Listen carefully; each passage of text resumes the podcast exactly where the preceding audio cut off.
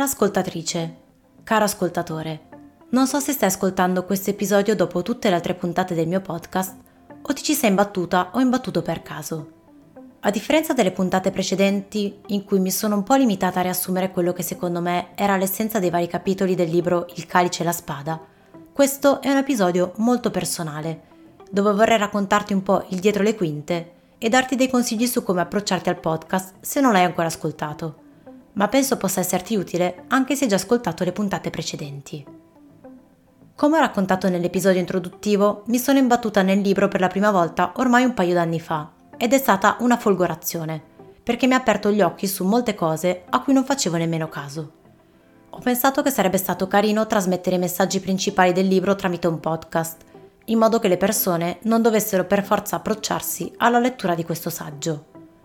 Mi sono buttata in questa avventura un po' allo sbaraglio, con la fiducia che qualcosa di buono ne sarebbe uscito. Il podcast è autoprodotto, questo significa che ho dovuto imparare ad usare il microfono correttamente e per questo mi ci sono volute quasi due stagioni. Ho creato da sola la base, tagliando e incollando una musica che ho trovato online sul sito Upbeat e ho imparato a usare programmi di post-produzione per sistemare i miei vari audio, dato che gli errori sono all'ordine del giorno. Ho registrato nel mio ufficio casalingo e quindi mi rendo conto che la qualità dell'audio a volte non fosse il massimo, però puntavo ai contenuti più che alla perfezione. È mia anche tutta la parte grafica, sia la copertina del podcast che il logo dell'essenza ho cercato anche di dedicarmi ai vari social, creando approfondimenti, estraendo delle citazioni dalle varie puntate, cercando di fare un po' di cultura sul nostro passato che non ci è stato raccontato. E questa è una cosa che continuerò a fare anche dopo la fine del podcast.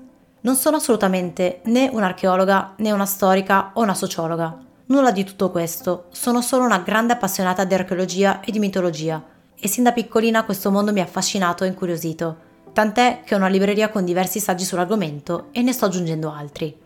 Nella vita ho scelto un percorso formativo un po' diverso, senza però dimenticare le altre mie passioni che ho coltivato nel tempo libero.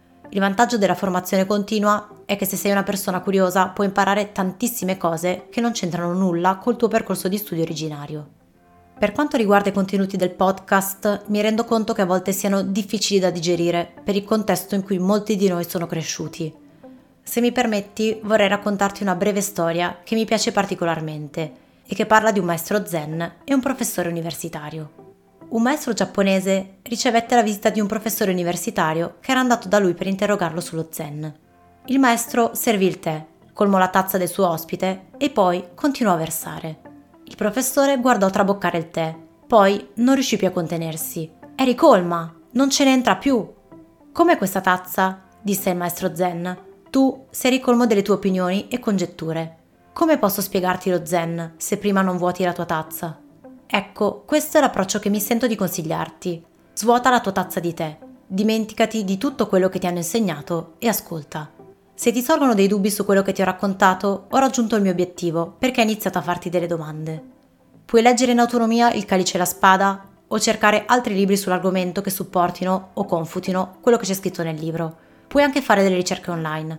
In particolare un sito che adoro è Internet Archive, una biblioteca digitale che raccoglie libri da tutto il mondo che mi ha aiutato moltissimo nelle mie ricerche. È gratuita e puoi prendere in prestito virtualmente i libri per poterli consultare, come in una biblioteca reale.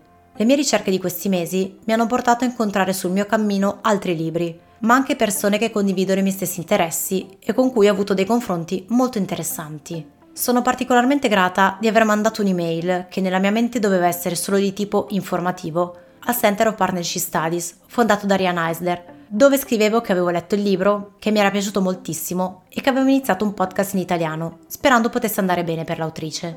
Mai mi sarei aspettata di ricevere una mail dall'assistente personale di Rian che mi proponeva di fare un'intervista all'autrice. Per me è stato un momento magico e vorrei condividerlo con te. La sorpresa di cui ti parlavo è che il prossimo mercoledì pubblicherò su YouTube la mia intervista, sottotitolata in italiano. Questo podcast finisce qui, ma ne ho in mente altri, tra cui la versione inglese de La storia non raccontata, oltre ad alcuni progetti che mi piacerebbe realizzare. Se vuoi seguirmi nella mia avventura, trovi gli aggiornamenti sulle mie pagine social. Grazie per l'ascolto e a presto!